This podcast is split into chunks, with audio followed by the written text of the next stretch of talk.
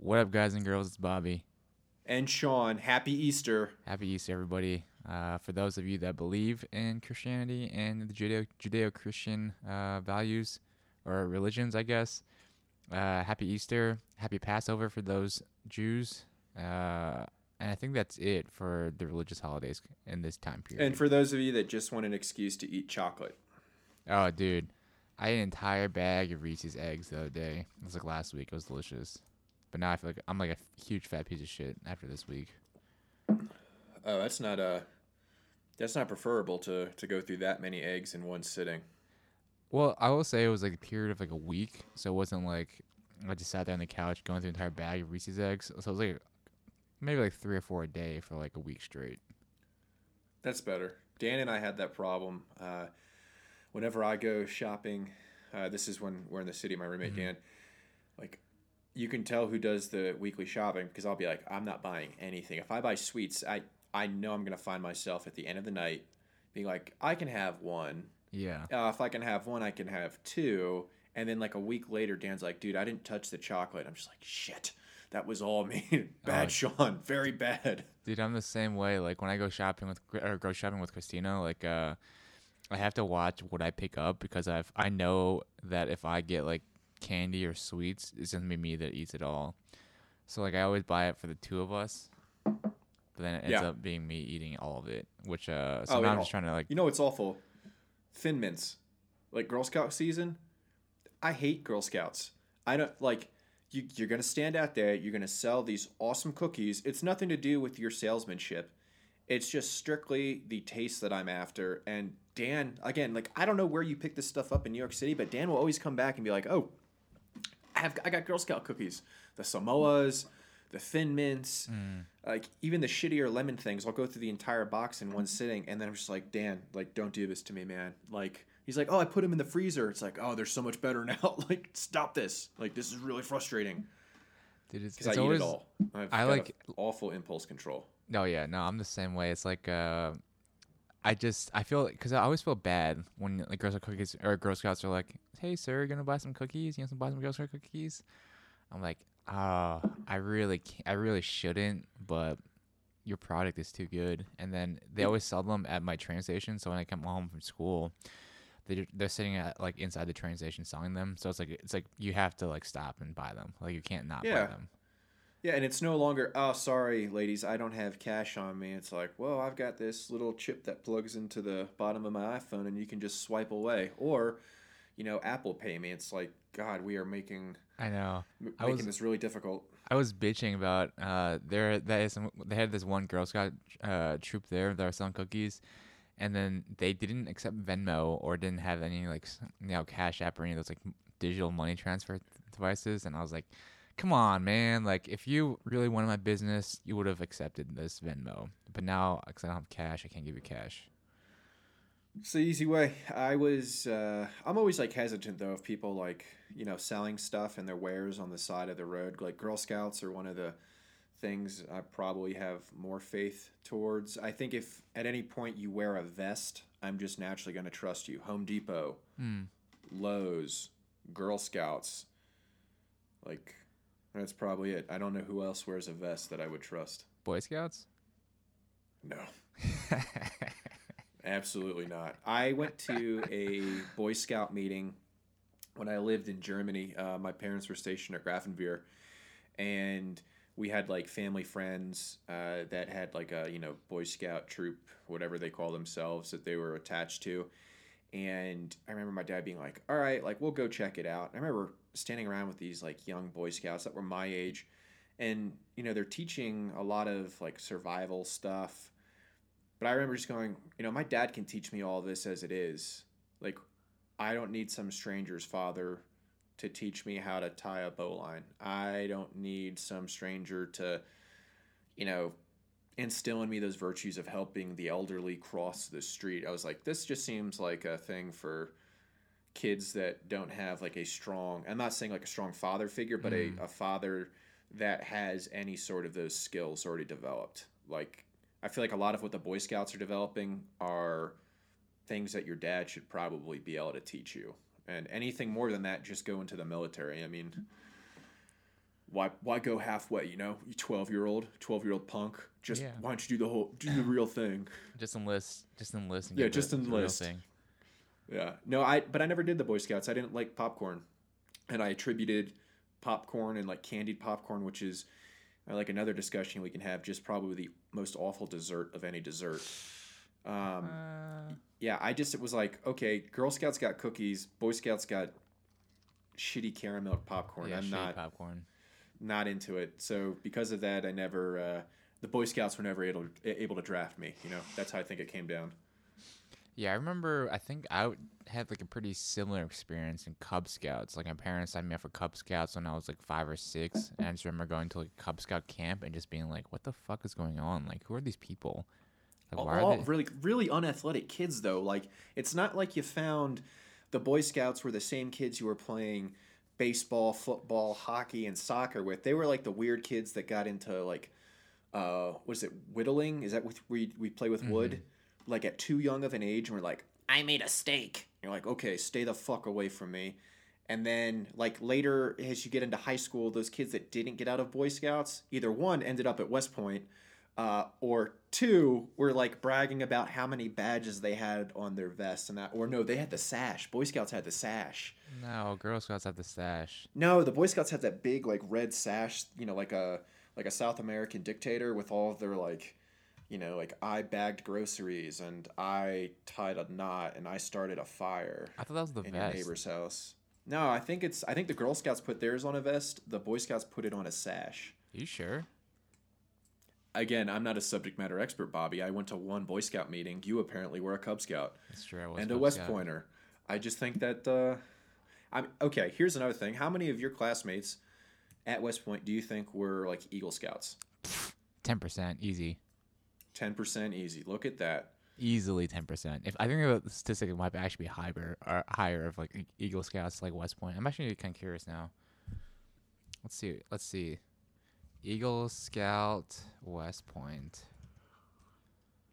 But like the the Boy Scouts, I guess like love West Pointers. Uh, oh, I, I you know it goes back to a like a service type thing So hold on. In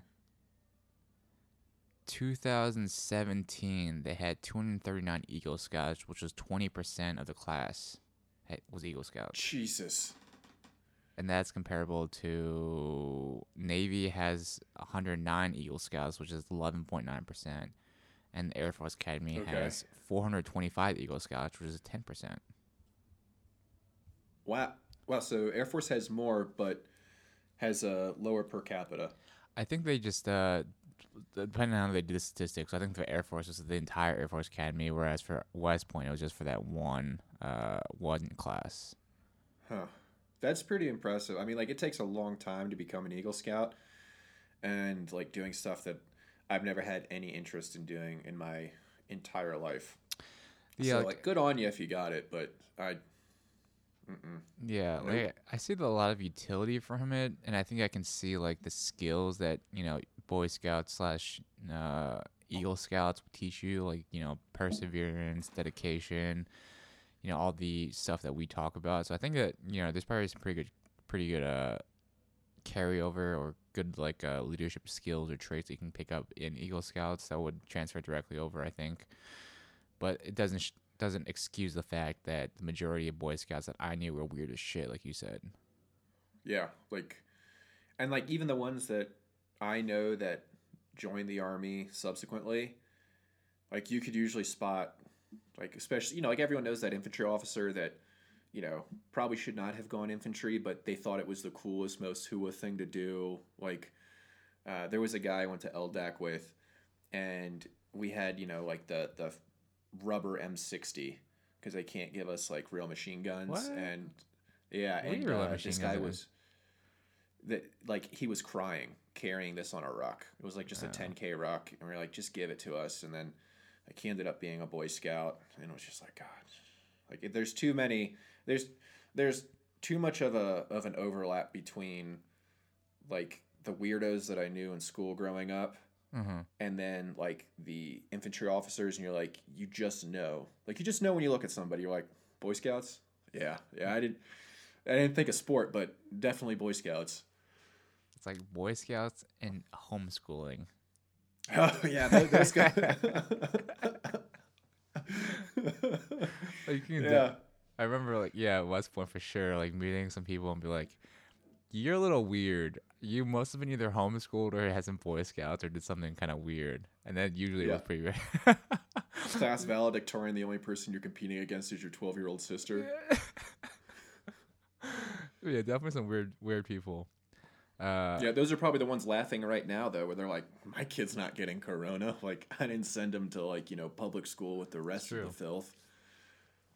It's very interesting. I always kind of wonder about, you know, with my kids, how education is going to work out with them. That's something that's like always in the back of my mind. Because, like, thinking back and looking back on how I was raised and seeing, like, what my parents did or did not do to, to kind of raise me, it's always been kind of interesting, kind of thinking about, like, how I can, you know, reset the same condition or set the same conditions for my kids growing up, you know? because I always uh, that's one thing I always wonder about, like how I'm gonna raise my kids. You know, Exactly. I think I will try to do the same thing my parents did. They never forced the military on me. In fact, it was like I think quite the opposite uh, after 9/11 and and growing up in the DC area. But I always had like a very strong uh, patriotic feel just growing up on military bases uh, in Germany and in the states. Um, so I don't know how I'll be able to replicate that now being out of the military, but I still want the same thing, like hard work. I know for sure I'm not enrolling kids in private school. Um, I think I was really well prepared for both military service and in general just being like a good dude by going to public schools and meeting kids from all different backgrounds, uh, both like socioeconomically, um, and then because DC is like a huge melting pot, I think my middle school had like over a hundred nations represented alone, uh, and then the high school was even more. So like learning about you know all the individuals that were from the African continent, uh, you know all parts of Asia, Europe, South America. I mean, it was like you know we're we're a great country because of all these you know people that come here and like just add a little bit uh, to the to the national quilt. And so like that made me really proud to be an american and be able to represent that you know as a as a military officer and, and serve them was was like a huge privilege. So i want that too for my kids. So wherever i live has to be like multicultural and it can't be just like this vanilla flavor bean because then i don't think the, the kids grow up with a really good appreciation for what america truly is. Yeah, I was gonna say like uh, I think both you and I have had kind of similar experiences growing up because we both grew up kind of on the East Coast. I mean, besides you with the growing up abroad uh, with your dad in the army, but then once you guys like settled, uh, you said you guys settled on the East Coast. So I definitely think there's a little bit of vibe that you get on the East Coast that you don't really get on kind of anywhere else, you know? Because like with the in the Northeast, you get like all like you said the multinational, like all these immigrants as well. But then like in the rest of the country, it's kind of interesting too. Like uh, I like to think about you know all the army traveling that we've done, uh, living like across the country. Like for you, living in Texas, Georgia, and then uh, then Colorado, and then I did Washington State, Oklahoma, and then Georgia too. So it's like, as far it's very interesting to me seeing how like different, I guess areas, regions operate. Because like the Northeast has such a different feel from it, from like the South, from the from Texas, from the the Northwest. It's just it's just interesting and seeing how uh, where you're raised has such an impact on how you grow up too. No, absolutely, and we've talked about it so many times with the the general level of ignorance that some of you know our you know countrymen have towards uh, immigrants and being you know serving more as an obstacle to bringing in someone and making them feel welcome. And growing up in DC, I think we had two. There were two national walkouts um, for uh, individuals uh, and then friends and families uh, from you know South America and Central America because it was during the time I think when the whole um, Dreamers plan was being introduced. Uh, it was like the transitionary period uh, between uh, President Bush and President Obama, and then going through those steps to make you know the, these kids who didn't have an option whether or not they were going to come into this country legally or illegally but giving them an opportunity to be Americans and making this pathway to citizenship like from a very young age like I understood what was at risk for these individuals and why it was so important to them to be uh, you know, American. And there were so many kids, even in my high school, it wasn't like everyone was supportive, um, but we had a lot of individuals that were against the idea of a pathway to citizenship, just saying, no, you broke the law, you have to go back and come back. It's like, that's just so inefficient. Like, mm-hmm. if these people want to come back and risk it all, like, that's, yeah, obviously they would do that time in and time out, but they're already here making the best of it. And their kids are now, you know, at, at public schools, you know, graduating as valedictorians, taking IB and AP. It's like, we're already better off because in six or seven years when they enter the workforce, it's going to be fantastic because not only do you have someone that has like a different background, you're going to have someone that's going to be able to speak at least two languages, which is going to be better for business. Like at the end of the day, if you're trying to make money, if you have people that can communicate with other people that maybe don't have as a proficient mastery of the English language, you're still going to get that business coming in. So it's just like it's I don't know. I, I appreciate uh, the struggles that people go through in order to get a better life here. And I was really happy again that I got to be raised around that environment and understand, you know, what so many people did to become American. Mm-hmm. Yeah, I think that's definitely like a very sobering or kind of, um, you know, just experience that a lot of people don't really appreciate uh, growing up in America. Because I feel like, uh, I mean, I guess you got the experience because you grew up kind of overseas, and then me, like my parents were immigrants, so, so I was a first generation American too. So I, I wonder like how much of that gets lost over the years and over the generations, because like you think about every immigrant group in America has always faced like a great deal of prejudice going back to you know to Columbus and like the early settlers um, through like the Italians, the Irish, you know, you know, the Asian Americans Asian over Americans, on the West yeah. Coast, helping build the the transcontinental railroad. Mm-hmm. But it's like and there's there's a lot that immigrants have done for this country. Yeah, and that's the thing that I think that people forget is like you know no one in America is really an American. You know, it's only by you coming here, like your, your forefathers, your your ancestors coming here, that makes you American. Like that's what makes you American, just being born in America.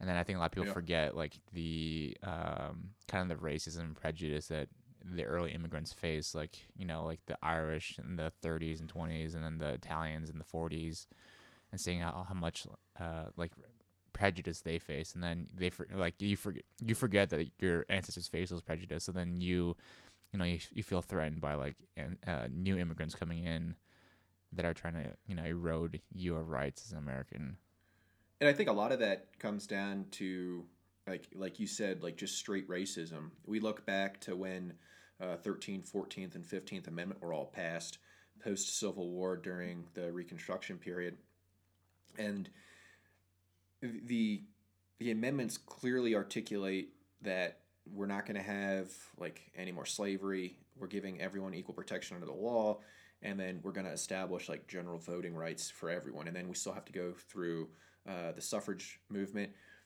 But in the like 70 years between the end of, of this era um, to like Brown v. Board of Education to the Civil Rights Acts in the 1960s, like we couldn't even use those amendments to create the freedoms for individuals that weren't uh, white because it had to be a state level um, like seg- segregation or discriminatory act, discriminatory act in order for anyone to to have actually violated those constitutional amendments. So like you know businesses could still segregate and be prejudicial based on their clients without ever violating the Constitution because you had to just have such words articulated and drafted.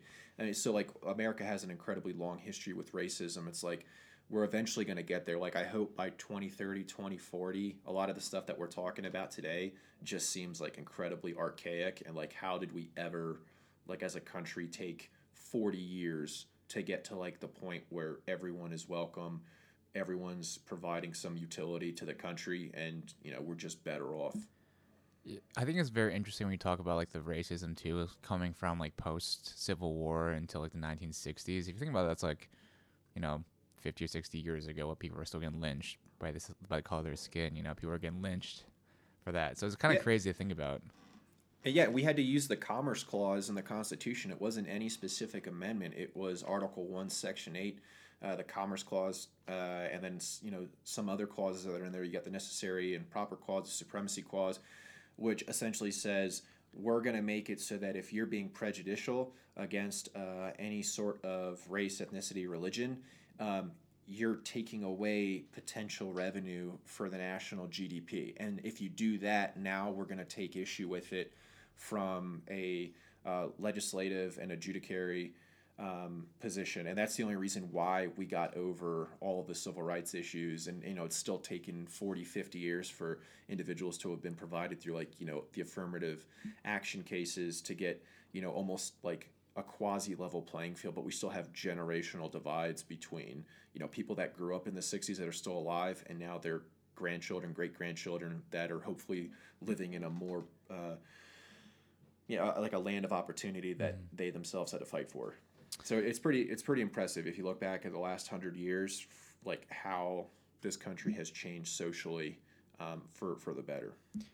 Now, do you think that we're kind of getting the point where we're doing better in terms of uh, addressing like the systemic racism or prejudices that a lot of people face, or do you think we're still kind of fighting the good fight? No, I don't think we're. I mean, we're fighting the good fight and we're getting better, but you still have individuals that that question the rationale for it.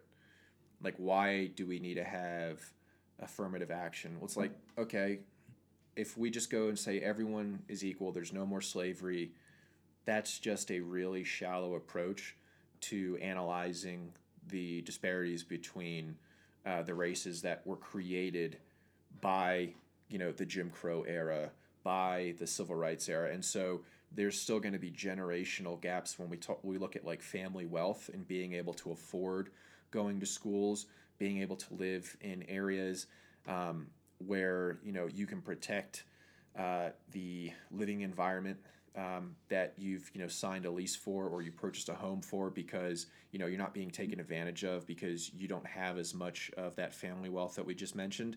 So I don't think we're making like huge leaps and bounds, but I think we're you know incrementally getting closer to a point in where like may- maybe by 2030, 2040, affirmative action won't be a thing um, because some of the the gaps are are much you know are are, are closed um, essentially because we've given you know those opportunities to the families to to catch up for for you know generations. These white families were able to go to any school they wanted to and didn't have to worry about the financial burden to get there. The socioeconomic costs for their family while they were in you know high school and middle school to prepare themselves to go to college. I mean there's like all these externalities that go into like affirmative action beyond just we say we're equal so we must be equal Where did you start getting, uh, I guess, more aware or more, you know, woke, so to speak, of all these injustices that people face in our culture? I know, like, for me personally, I didn't start really understanding or really seeing, like, systemic racism or health disparities, wealth disparities um, until, like, I got to med school in the last couple years that I started appreciating all the uh, lucky or just by, you know, by the nature of how my parents were. I like appreciating how lucky that I was to be given all these things that I took for granted growing up in you know middle class suburban America. Whereas, you know, a lot of people that live in the urban environments are facing a lot more you know disparities and challenges that makes it harder to really, you know, be equal, uh, like you talked about. When did you start start noticing that, or start really appreciating or or, or picking up on that? Uh, not till probably at some like it and like beginning of when I was serving in the military. Um, I feel like I had somewhat of blinders up uh, while I was at undergrad. Uh, high school, I, I had an idea of of what went into it, but it wasn't until I started like earning my own paycheck and realizing like how important it was to budget, and then not saying that having a dog is anything like having a child, but the costs that are involved, you know, as as small as they may be with having a pet, and you're like, holy crap! Like if I had to have a kid, or if I had to have a kid, I sound like so crass when I say that. If I had a child, um, the cost would be significantly higher. Mhm. Okay, well then all of a sudden the military stations you around the country, and it's not like outside of like going to Seattle, um, or maybe like Hood near uh, Austin. If you're not like near a major metropolitan area, most army installations are in, in not such good parts of, the Mm. country. I think financially speaking, um, so seeing you know what finance does to you know lower income individuals living outside of military installations and just now having an understanding going to afghanistan the first time being like i am so fortunate to be an american Mhm. and then hearing the interpreters that are there that are struggling to get their visas approved to come over as you know refugees um, i started getting a really good sense of like my privilege and then you know if you can make an impact you know do whatever you can then i think you you're almost obligated to because you've you've not had to experience those struggles growing up uh, and so as like an american you should be helping out your fellow americans Yeah, I think that's a great point. They bring up that lot that you didn't really understand privilege until you got to be able to see the disparities that you know from Afghanistan and other places. I don't know, like me personally, I didn't really. I think I must have like, I don't know, like during the army, I didn't really appreciate a lot of the disparities or like privileges that I had, and it wasn't until I got to med school that I really started seeing all the or just appreciating all the prejudices or all the you know things going on especially because being uh, my med school was in Camden, so and our school was pretty much founded with a mission to serve our community. So then, you know, we had to do required community service uh, every year uh, in our communities, and then, you know, I think looking back on it, it was like such a huge blessing in disguise because like during going going through it, I was like, this sucks. I have to deal this all this time in community service where I could be studying and you know, getting better grades and learning medicine better.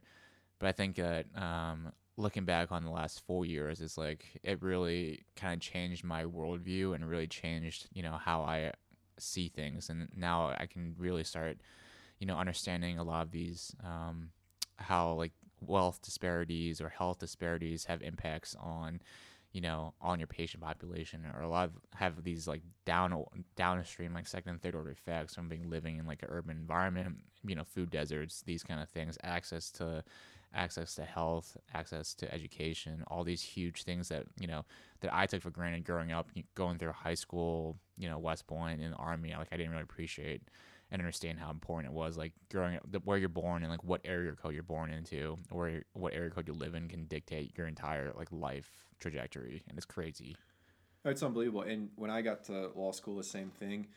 Um, because I tried to work with my interpreters in Afghanistan and making sure that at least their their visas or their refugee uh, applications went through and at least got approved by, you know, the first flag officer. Um, when I got to school, I volunteered with the Refugee Assistance Project, where like you help out with interviews with a translator, making sure that all the information that goes to the attorney that represents these clients um, that are now in America awaiting, you know, the refugee status and to get green cards uh, takes place. Um, so doing that, I volunteered over the summer to go up for a day to help out a school in the Bronx as they were, you know, handing out backpacks and school gear and like you see these young kids that I don't think have a huge understanding of like what kind of financial background their parents have. They're just incredibly happy kids. And you sit there and you're like, like damn, like it, it seems so very simple. If you just give back a little bit, whether it's time or your resources, like you can make a huge difference in someone's life at like a very young age. Um, with the COVID 19, I think they just came out with a study that said there's like a disparate impact on the African American community with getting the virus and becoming more sick and the rate of hospitalizations and the mortality rate is increasing you know amongst that community compared to you know other communities within the United States. And it's like why is that? You know what what can we do? Because it's it's enough to acknowledge it but if you don't do anything about it and it was one of the things that frustrates me is like I would love to run for public office but I'm so frustrated by both parties, specifically like the Democratic Party, which I think I would probably lean towards and want to run and represent, because it just seems like a lot of whining and complaining. And it's one of the things that you're told in the military don't come to me with a problem, bring mm-hmm. a solution too. And I never hear the solution. It's always either like a very far fetched, very expensive solution that it's just not feasible, uh, nor would it be efficient for the country, um, or it's just straight complaining and whining, and you're like, guys, there's a reason why Fox News like tries to tear you apart every single day, and then other people don't even want to watch CNN or MSNBC because this, the problem with the media is that it's just it's like low hanging fruit that they go after, Mm-hmm. and so it's super frustrating when you don't have representatives representing you in the Senate or in the House that actually have viable solutions long term to these problems, other than just throwing money at it. It's, it it blows my mind every single day I hear about a problem. Yeah, I think a lot of my frustration with the issues that people face is that um, it's I feel like people either fall in like two categories of of like people that you know respond to the news article news stories like that about how African Americans are disproportionately affected by COVID nineteen. You have one group that's like, oh, you know, that's their fault. You know, it's their fault. It's not our fault. It's their fault. And then you have the other group of people that it's like there's something else going on or like you know there's there's something bigger at effect here. And i really hate when people are always like oh it's their fault. Like everyone has the same opportunities being in america. You know everyone has the same opportunities to to wealth health and you know life pursuit of happiness whatever. But it's really not true you know?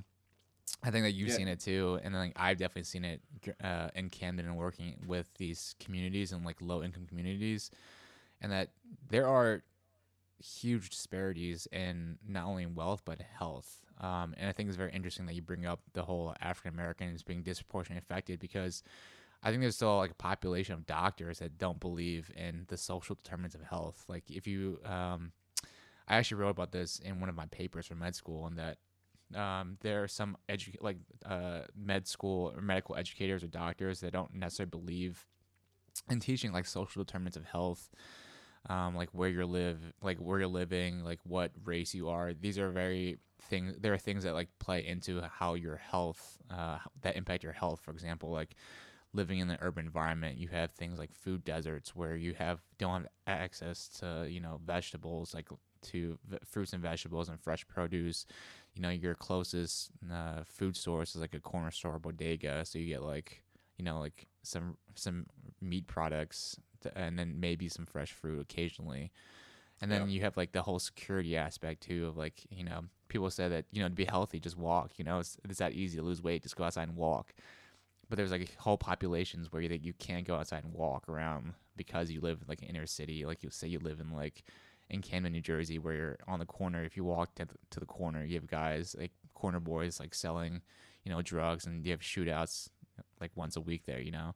So you can't really say that that it's just that easy to, to lose weight. Just eat better and walk because not everybody has the ability to eat better, and not everybody has the, No. the access to edu- to like physical fitness that that we take for granted a lot of the time. So I really so that's one of my my big pet peeves is that people are unable to empathize or unable to see the other party and how the other party lives, and they just you know just chalk it up to flat out ignorance or laziness or stupidity where there's a lot more at play um, than just that. And it's it's always worse in like the immigrant communities too. Like in Camden, you have all these like Hispanic uh, immigrant communities that you know people love to shit on because you know they're here illegally, but you know they're not the healthiest because they can't be healthy, and then people just shit on them because they oh they don't know any better. You know they're not smart enough to Right. to, to live better. Right, and then you, you deal with stuff we talk about security and like all those externalities that we talked about a little bit earlier with, you know, these kids growing up in elementary school, middle school, high school, preparing to even potentially enroll in a university. And uh, like if if your parents aren't educated or have like a real firm understanding of like an implied warranty of habitability, the basic things that your landlord should take um, control on the premises for and ensure that you know that it's a livable environment and that they'll fix stuff. Instead they'll be like no like we're you like we're gonna waive that which you can't waive. Like you can't waive habitability. You can't say okay because this window's broken i'm gonna cut rent off um, a hundred bucks for the month but i'm not gonna fix it. Like that's something you can't do. But if you don't know anything about that you know, all of a sudden now you're growing up for how many years with a broken window? When it's cold out, when it's hot out, you've got to deal with that. Like, can you imagine trying to study in that environment and feel secure in that environment and then to go off to college and not be worrying about your parents or your other brothers and sisters? Like, that's stuff that you have to take into account and what that mm-hmm. does to your stress level. we've talked about what stress does to your body trying to lose weight and trying trying to stay fit. Like all these things have a compounding effect, and if we don't acknowledge them, um, you know we're, we're doing a disservice to the other Americans. I, I would recommend people go watch the Netflix thing. I think it's called Dirty Money, where they look at like Jared Kushner. uh, He, his family's all you know realty royalty in the New York New Jersey area, and how badly tenants are treated and taken advantage of. It's like think of that on just a much larger scale for decades for one particular class of Americans and then try to then argue with me that that doesn't have a, a lasting effect more than just two or three years. Like that is going to be generational. Mm-hmm. And so that's why you have to have social programs that are built in to ensure that Americans are given an opportunity to like get out of their social status, you know, and, and to make whatever they want of themselves in this country. Not to mention like all the legal concerns that you get to living in such a place. Like having access to legal representation is, I think, is a huge thing that you probably could speak a lot better about. But I love like uh, hearing stories of some of the people that I knew, uh, like that volunteered with in med school. Like some hearing some of their stories and some of the people, you know, getting arrested in Camden for less than criminal offenses, to put it that way and then being stuck in jail because they can't post bail because they can't don't have the financial you know stability to post bail to hire a good lawyer to defend them.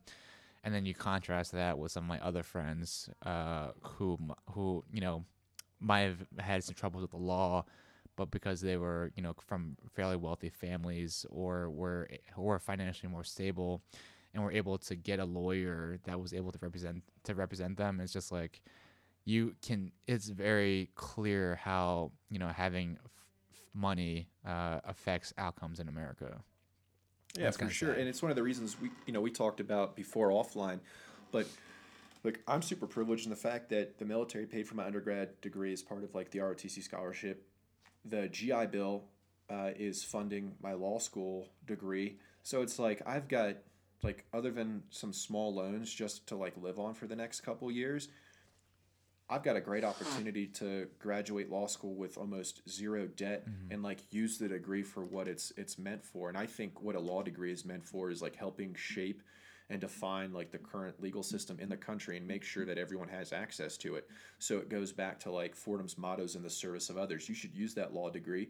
And I almost wish that people like, you know, at medical school and law school, you have to do like a public service route for two years before you can even think about branching off and doing something like financially lucrative because it just defeats the purpose of having this really awesome tool at your disposal to help a community instead of just kind of, you know, having that very selfish motivation to get them in the first place.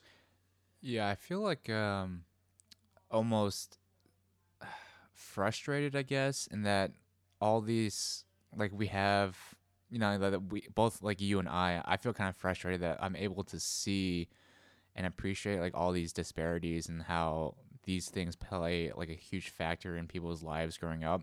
But it's like there's not much there's not much that we can do about it you know? That's the thing that I, I think i find myself being most frustrated with. It's like what can what can we like you and me non politicians not you know and people not people of like not decision makers put it that way. We're not decision makers on how to like you know set policy and stuff like that like what can we do to help you know help bring up other people that you know are that need some help i guess Yeah, I mean, fortunately, we we've got, you know, the the monthly Cronus Fit uh, drive going on where, uh, and we just got a great recommendation for the I think next month the shoes.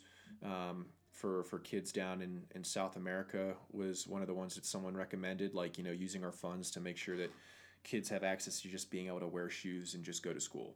Like, that's a really cool drive. Like stuff like that are you know opportunities that I think small businesses can take advantage of the resources that they have to to make a difference. But I think the biggest thing is just education, and the biggest one right now is what people love to talk about, especially with COVID nineteen, is health insurance. I, I heard a story where there was a dude that was about to be put onto a ventilator, and one of the last things that they said to the nurse before being uh, is it intubated? Is that the correct term? Was like, who's going to pay for this? And like, you can talk about the rising healthcare costs and then trying to reward doctors for getting medical degrees. It's like, well, if the cost of uh, medicine wasn't so expensive, um, then maybe that cost to the doctor visit wasn't wasn't going to be as much which means that insurance would be more affordable, which means that hospitals didn't have to overcharge on basic services because of a fear of individuals coming in without insurance. And all of a sudden now these prices get dropped, and then doctors don't have to be paying half a million dollars to get a degree mm-hmm. you know, in order to afford getting, you know, a three to five hundred thousand dollar salary. Like all those kind of things, you just like incrementally can just chip away, and then all of a sudden now you can go back to a country where like med school is not as expensive. People can go and afford getting that degree because doctors are being paid a good wage because medical costs are down because people can enjoy like a single payer health option. And I'm not advocating that we have to have one, but that's just like I think a an incremental way that you can really identify how more people are better served by a larger you know system rather than this like the competitive market. Yeah it's always like i it's it's so hard for me because i feel like there are i can like options like a single health payer system for all would help in some regards. But i feel like they would also have some negative outcomes too from having a single payer system you know? By having by not having a free market system then you start losing some efficiency in the market by having like a you know by having a single player system, it makes uh, the market inefficient by not having co- competition too. You know.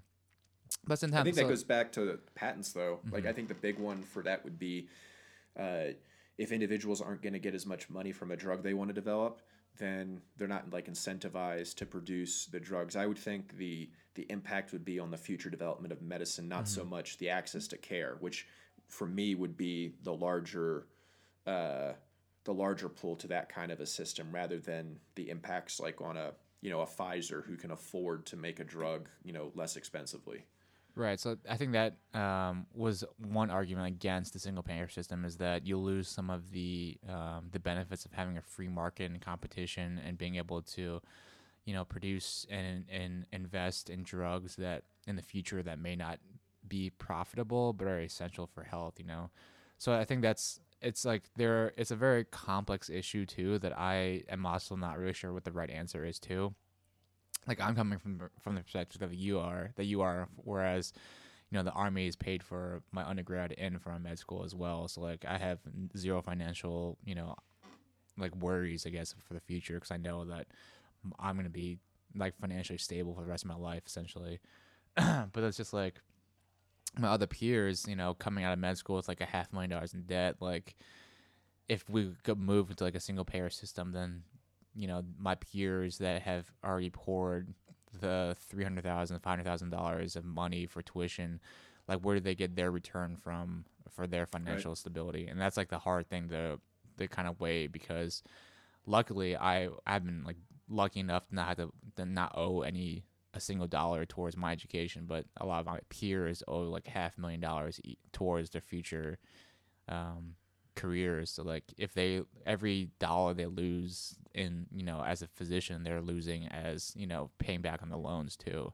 So right. maybe and, and school costs though have gone up uh, like astronomically. It's not even just law schools or med schools now. I mean the like law school at, at Fordham full time is like sixty two k. Mm-hmm year of undergrad at like Lehigh University right now, I think is like sixty-two to sixty-four thousand dollars. Like, how is that?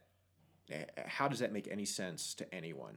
Like, the, what I'm learning in this one year of law school, I would say, is like ten times more useful than what I learned in a single year at Lehigh in undergrad for mm-hmm. basic classes with you know english and you've got to do a math class and you've got to do like you know your social sciences before you start moving on to your major like that makes zero sense. Like education, the educational uh, costs right now in this country have to be something that's addressed too. It's not like so all these things that we talk about.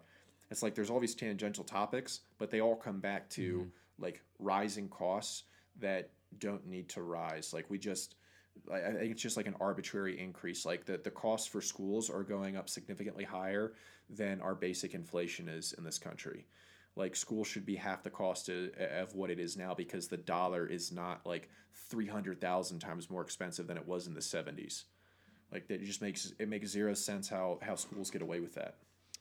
So what do you think is causing that? Cuz in my mind looking cuz I think, you know, there's a reason why things happen. So like there's probably a reason why health or education's rising. And I, in my mind, it goes back to like big businesses or like the money that comes or the financial aspect that comes from student loans because like you know For the, sure. the, the the college the universities don't really profit that much from your tuition like as far as tuition goes like that's a drop in the bucket for a lot of school endowments right But they have huge endowments now. I, I think like when I was at undergrad, someone said like the endowment was over a billion dollars at Lehigh, uh, Yeah. or or several hundreds of millions of dollars. Like, why? What, Mm-hmm. Like, it's not like we're getting a new building every other year. It's not like we're getting uh, Chef Bobby Flay to come and, and cook our daily meals. Like, I don't see how the school has radically changed from when I was an undergrad there first in 2007 to now going into 2021. Like, it's not like I get a fucking update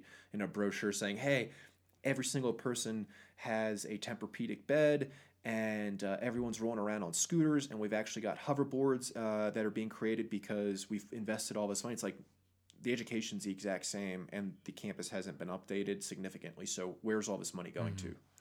and that's what that's like my thing too is like the endowments a lot of these universities have like i think harvard's like endowments like seven billion dollars like you think paying your what thirty thousand dollars a year or whatever it is for tuition is really that like they, they don't need your tuition to, to run a university so it's No, just like and they're only doing it because they want to look prestigious. Mhm. Like if you look at all the like the top private schools in the country, they typically have incredibly expensive programs, both undergrad and graduate. And so people automatically assume that if you're going to one of these private schools where you're shelling out 60, 70K a year, your return on that investment will be significantly higher than the kid that goes to just like the state school.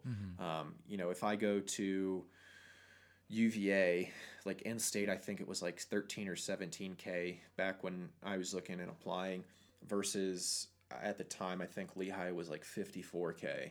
And the draw for Lehigh was one, uh, ROTC was going to cover it.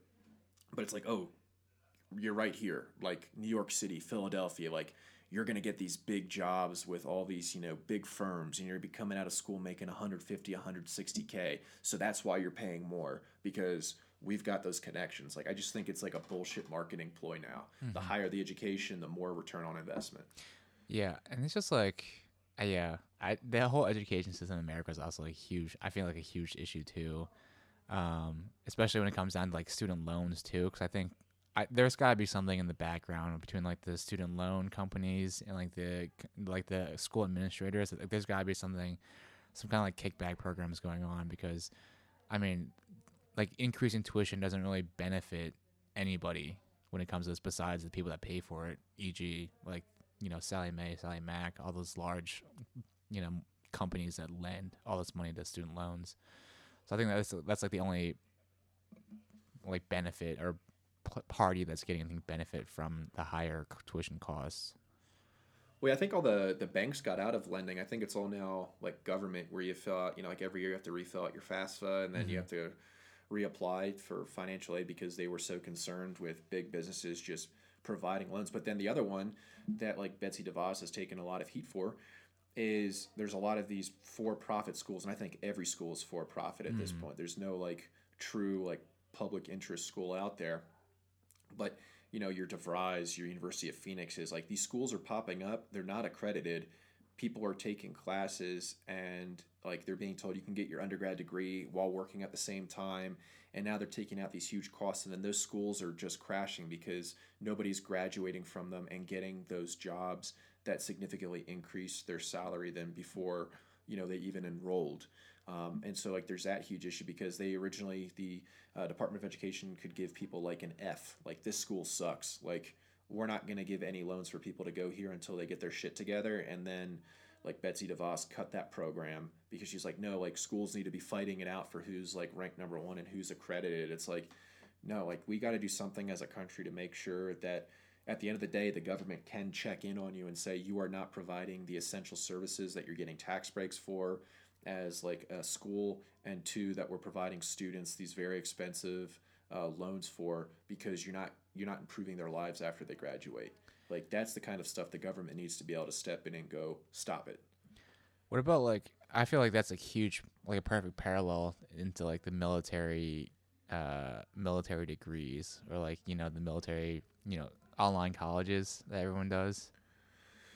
Yeah, I think it's cool that what was it called? Uh, uh, was that really shitty uh, progressive spinoff that we always used to see on AFN, where it was like your CLEP gun college level entry program. Yeah, it was on AFN, and it would show like some soldier standing there, and then a, a fake. Um, who's the chick from Progressive? The one that's like she's got the the short brown hair. She wears like the apron. Flo. Flo, yeah, it was like a fake Flo, and would come up with this like gun and be like, "This is your CLEP gun," and the guy's like, "Oh, I deployed six times and uh, I took like a, a writing course, and they're like, boom, college English done, chink chink, and then like I don't know how that translates to to Oh. really having an effective experience. So like the the CLEP program is one that like I don't get giving guys college credit just for being in the military. It's like no, you should be in a college room environment. Like you should be challenged by your teachers. I uh, I don't know. I think I wasn't talking about that program. I think that should, I think that's Oh. actually a great idea of of doing that in terms of getting giving guys credit for stuff that they've done in the military. I think that's a I think that's a great idea and good initiative. I was talking more about like the online univer- like college degrees that guys get from like what American Military University AMU or like University of Maryland online, UMUC or all these other random like pick pick whatever it is like the guys that always like. Rensselaer, Polytech. I think that one's down in Florida. Yeah, I uh Because like my fear with with that is, and I've told like the soldiers and rangers that I've had in my platoon where I've adv- advocated for if, if like you think you want to get out, like get out. Like I want you to go and use the GI Bill that you've had, not so much for like you can only learn best in the classroom, but take a break. Like take the two years for your associates off and figure out what you want to do, what you want to study. Take four years off. Um, it's it's easier said than done if you've got a family at that point and you've got bills to pay. But doing it on the same time online, it's like at that point it just seems like a check the box. Mhm. It's like all the majors that want to be competitive for battalion command get these like bullshit MBA degrees. Um, uh, everyone that was at I I say everyone like a couple people at MCCC wanted to go to Columbus State to get an MBA, and like why? Oh, I just need to have if I have a graduate degree, then that makes me more competitive for resident ILE. It makes me more competitive for battalion command and these key staff positions where it's like, I don't think that the degree's worth the paper that it's printed on. mhm. Like I, I would strongly advocate for taking a gap two or three years, and going and getting your degree and coming back with actual knowledge that'll like, you know, better the army than learning like some bullshit business practice from a dude at like a fourth rate, you know, university. Mm-hmm. Yeah, I, I I do think that I think it's like kind of similar to civilian education, but like the military has set up these programs for guys to get education in the military.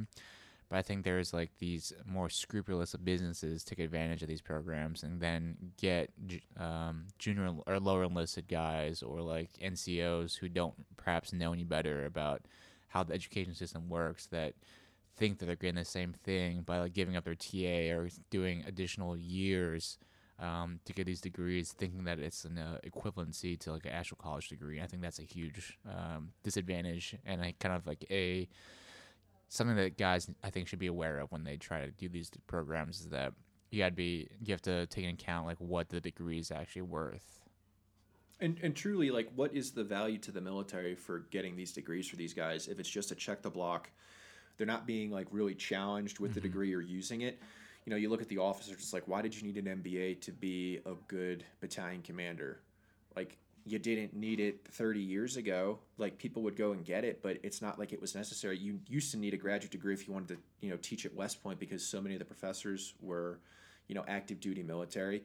But like I've run into a lot of E8s that I'm like, hey, you know, when's the next sergeant major board? Or are you up? And it's like, no, I don't have a degree. It's like, what do you mean you don't have? Why does that matter? Mm-hmm. You know, you should be leading soldiers. You should be that like that NCO that everyone looks up to because you've got six fucking deployments. You know, you have your EIB, CIB, uh, you're a senior jump master, but all of a sudden now this this other sergeant major who took like a couple deployments off to get one of these online degrees who doesn't have any of the combat experience, who maybe isn't ranger qualified, like these are the guys that are getting promoted because now they just look at that block and says, "Yep, got this, you know, online degree." Doesn't translate at all in my opinion. I don't think a degree translates at all to leadership potential, like whatsoever. And, it's just like that that's a frustrating thing in the military too now if we're just pushing these degrees on people just to have them spend money to make them think for retention purposes that it's necessary and then they don't get the leadership if they don't take advantage of it like that that's disingenuous. Mm-hmm. yeah that's for sure. I think it's kind of uh, i can see like what the like what leaders intended on doing with something like that. Like the intent is to like you know have more educated leaders with that but the second order or like the unintended consequence of that is that guys are then sacrificing, you know, their time and, and money on these programs that at the net at the end of the day don't really produce any, you know, benefits or any effects for the force or for their for for leadership, whatever. I mean, this goes back to broadening too. Like uh, uh, now, degrees aside, you look at all the like senior officers at places like the 82nd Airborne, like all the battalion commanders, brigade commanders, division commanders, like all these individuals have just gone back and forth to the Ranger Regiment. And like very few have any broadening experiences like whatsoever and i'm speaking in, in very general terms here but most of them it's only been like a, a little bit of staff time but company command company command like battalion s3 time at regiment uh, battalion command in the regular army battalion command in the ranger regiment um, you know some sort of a brigade or division level experience and then coming back as a regimental commander or going straight into brigade command. And then people are at the same time advocating yeah you should you should go volunteer to be like an ROTC instructor. You should take some time off and do this. It's like none of the senior leaders that are like actual leaders take any time off whatsoever. So it's like what is the actual need to do these programs whether it's broadening or you know your master's level education? If the guys that are advocating for it don't have it or didn't even take advantage of it because they knew that in order to be a leader you have to stay in and actually lead mm-hmm. like it's just we're getting you get conflicting messages like why why is that important for me to go and volunteer for this program in the army rather than just staying and just going and getting a second or third company command mm-hmm. you know, mm-hmm. that, that that makes as little sense to me as the some of the educational argument yeah yeah, it's like the um, I guess depending how you set up the system too. You know, like I I definitely see the utility in doing all these broadening assignments and doing all these like non-leadership roles. But then at the end of the day, you know, the army still rewards those who didn't do that with the leadership positions that, you know, the highly coveted leadership positions. So it's kind of a shame. Yeah. I you know, we, we've talked a lot about from, you know, where America was and all of a sudden, you know, we're here with, you know, some improvements to the military. But I think at the end of the day, it's just like, what is the actual fix to the problem that we're identifying mm-hmm. um, versus what's just identifying the problem and leaving it there? I, I would say for this conversation, uh, graduate level degrees should not be a necessity for um, the privilege of commanding or leading. Um, and nor do I think that uh, these broadening assignments are necessary for individuals to be effective battalion and brigade and division commanders. Like that, it just does not make sense. Like muddy boots are muddy boots, and all this staff time stuff. Like there's individuals that can go handle that. I don't, mm-hmm. you know, I don't need. Uh, I, I don't need like my ultimate warrior to be my ROTC instructor you know what I need to be my ultimate warrior is the brigade commander who's going to authorize me to, you know, go forth and execute a very violent plan of action without any hesitation. Yeah, I don't need I don't need to know that they worked in Congress for two years doing some bullshit like appropriation stuff for some senator. Mm-hmm. It's like not all broadening assignments are created equal, and not all degrees are created equal either, for that matter. Hundred percent. No, but 100%. Uh, I think that I think this kind of echoes what we were talking about with Brian and Pete about leadership talent, about talent and managing talent in, ge- in general in the military, and then uh, I guess how the military doesn't do a very good job of managing talent in general. And I think I'm actually kind of glad that we talked we kind of touched on it uh, last week talking to them, but like the new system of like uh, positions, the AIM system or whatever it is. Like I think that's a pretty good pretty good initiative that um, will be, should be interesting in the future to see what happens to the military with that uh, initiative. You know, and it's funny though we talk about like what it takes to be a leader. I'm trying to think of like we have a pretty like bureaucratic model within the army as far as like that next position. And it's really interesting because they always tell you like when I was fighting for company command and waiting and same with like, you know, getting your platoon leader position, it's like, oh, whenever you show up essentially you're just waiting in a queue. Well, you know when that stops? Like battalion command. How many friends I, I know we're I'm not saying like to be tabless is bad, but how many tabless infantry officers do you see as battalion commanders of infantry battalions? None. I don't know. I can't I can't think of any. Yeah. I can't think of a single tabless infantry battalion commander uh, for a light striker airborne battalion ever. But it's like we don't care about that though when it comes to company command. Mm. You know, so why why all of a sudden do we have this distinction that we have to draw? It's not because all of a sudden all these tabbed ranger qualified infantry officers did a broadening assignment that they got their battalion command positions. It was like no, it was a very simple test probably for that division commander and slotting and that corps commander. Oh, dude had this many deployments, ranger qualified, EIB, CIB. Okay, like he's met the minimum standards. It's like so it wasn't like "Ugh, this guy wrote a really excellent paper when he was at the War College about uh, deforestation and warfare. We should give him a battalion command. It's like no, this guy has muddy boots. Put him in command. Like I, it, and then it just goes back to like why do we give people and not have the right uh, talent management system? And the last thing I would say on that, I remember when I was a brand new second lieutenant at IBOLC, the brigade commander for IBOLC uh, Airborne School, and maybe it wasn't RTB at that point. It's so, but he, you know, he wore a red beret. His colonel comes in, and, and an article had just come out saying like all the best leaders are getting out of the army. And we all had to read it, and it had like very interesting points. I would I would go search it if I were you listening, and just you know take it in and have you know formulate an opinion on it. But he was like really pissed off that this was even written, and he says like I don't think this guy writing has any idea what the best officers in the military look like because, after all, I'm standing right here. I'd consider myself one of the best. I'm still here. I'm in command. Like, what does that say about me? It's like, it says that you clearly un- did not understand the text that was in front of you uh, or have any sort of humility when it came to saying that, you know, you were not hot shit. Um, so I, I think what Brian and Pete were saying was like, spot on as far as like a, a shitty talent management system. And now having gotten out and seeing like where some of my peers are at, it's like I'm, I'm glad. Like I'm, I don't want to switch. Yeah, because I think that that whole thing about um, command, like, it's because like they, if you stay in long enough, everyone gets the command. Isn't that like the the kind of the mentality behind it? It's Yeah, it's I like don't really understand that. yeah, like uh, I mean, I don't know what in what other job or occupation that you'd have that you'd have the the um, the right to have a certain job if you stay in long enough. You know, I don't. That's not effective talent like talent management.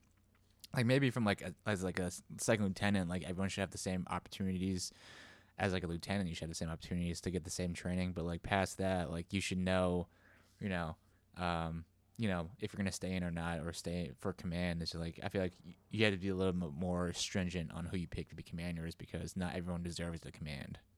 No, hundred percent. Now I remember when I got here, we found out that you know the brigade was going to Afghanistan, and it you know it's not the Afghanistan of two thousand and one. It's definitely not the Afghanistan of two thousand ten or two thousand fifteen. Like it, you know, Afghanistan and the war there has, has shifted greatly as to what um, deployments look like. But even with that being said, and knowing what the missions were going to be, it's like okay, you have this giant pool as a brigade commander of all the potential commanders uh, to take forward to Afghanistan and give leadership roles. You're not fucking around anymore at this point. Like, so if you are in company command or you're waiting for company command, you don't have a single deployment. You have a deployment with no CIB. Uh, you're not Ranger qualified. Like, you're not the most fit looking individual. Like, those guys, like, transfer them out, get them out. Like, put the guys in that are waiting in the pipeline that have CIBs, that have like maybe more than one Afghan rotation or have an Iraq rotation, have guys that went and did stuff um, like serve in the 75th, have guys that you know, served in those platoons, those second platoons that you get, like the scout platoon, or you know, taking over a mortar platoon, or were XOs. Like that should be stuff that you're immediately filling those positions with and saying, "Hey, sorry you didn't get a full 18 months in command, but we're going to Afghanistan. I can't risk my soldiers because you either a didn't have the experiences or maybe were unfortunate enough not to get the experiences you didn't get yourself qualified out of IBOLC or after MCCC which is like a requirement for everyone to go. Um, and then three maybe you went to like a selection like an SFAS and weren't selected and don't have a tab. Like that that's almost like a like a fucking red flag. Like don't put this guy in anything. Like you know failed ranger school has no deployment has no EIB failed SFAS like give him a command in Afghanistan? Like, are you serious? Is that like the kind of like success story you want the soldiers and young lieutenants to look up to? Like, I'm super biased by this because I'm, I'm still very salty about the management of like my peers when I was in the brigade because there were so many individuals that like I knew that came in from range Regiment that I consider better officers than like my own experience and I was like these guys should go ahead of me in the queue and not to mention the day they show up they should be given a guidon like that's the kind of dude that I would follow. If you said, "Hey, you're a saw gunner in this guy's company now," I'd be like, "I'm good." Like, fuck yeah, I'll, I'll do whatever he says. But then you're like, no, he's gonna go up in the Brigade Three shop for uh, eh, 16 months. Then you know he he's earned his command after. Like, they, what kind of fucking system is that? Yeah, it's like I always wonder, like, why don't they just put the more qualified people in? It's like because they do that for battalion command, Yeah. but like we just don't care for companies like the actual the like last real leadership position you could have in combat where you're like running around with your platoons like that should be the one that you're probably the most protective of. Like any lieutenant can go in and get experience as a platoon leader mm-hmm. but the guy that's got to orchestrate potentially three to four platoons all of the air assets the other battalion missions that are going on you know adjacent the terrain of afghanistan like that should be the dude that's the most competent and has proved himself up to that point. Now you can probably guess that I'm I'm not the most like humble when it comes to identifying some of my peers, and so maybe that you know rubbed some battalion commanders the wrong way. Sorry, not sorry. Like all I wanted to do was to make sure that soldiers were taken care of, and like when we don't have that, like it take me out of this the equation. If I see one of my buddies come into, you know, a brigade, that dude should be the number one company commander, like in that pipeline for the next dude that that fucks up. Mm-hmm. Yeah, but I think, but my, I think my worry is that if you do not, if you, by not giving everybody a chance, you miss out on possible talent that has not, you know, been illuminated quite yet. Because I know, like, at least for me, like my lieutenant time would have been drastically different from my captain time, like how I perform, you know. And it's just like maybe some people just uh, before they, you know, became a commander, never had the opportunities to to go to the selection or go to ranger school and maybe by giving them that selection or the the command is giving them the opportunity to excel. Yeah, I'm and I, again like having a ranger tab is not an indication that you will be a great leader, but as like an infantry officer, when you have all of these like building blocks that you have to use in order to be like a successful second lieutenant at IBOLC. it's like that's just like taking a test. Like for me, I looked at Ranger School, and there's I mean there's like a lot of stories for guys that why they failed, uh, whether it was injury, whether you know they they've you know failed on peers, but at the end of the day, it's like, all right, I've spent the last six months learning how to throw a baseball, hit a baseball, and use a catcher's glove to catch a baseball, and now all I've got to do is go and show that I can swing a bat, catch the pop up, and then throw it back to home plate. If I can't do any of those three things, did I really even have any good grasp of what I was taught? Like that's it's like just mastering the basics. If a private can go there, I had a I had a ranger that showed up after RASP was sent to us mid row, got back within a month, went to ranger school and went straight through.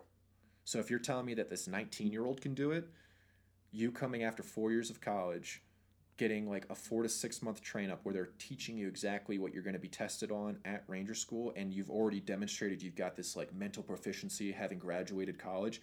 If you can't put all those things together, like like how much more of an opportunity do you need? It's not like when you go to the NFL, if we're a professional organization, if uh, who's the quarterback for the Browns? I'm already for Baker Mayfield.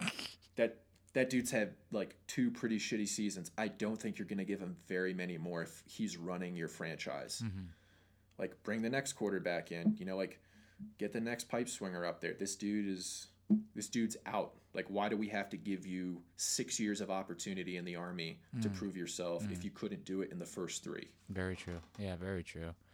Yeah, I was like, I remember when I went to Ranger School, we had a kid come out of AIT, like a kid fresh out of AIT or OSUT, uh, get his Ranger tab, first time go and everything. That's pretty badass. He was like 18 years old, finishing OSUT, went to Ranger School after OSUT.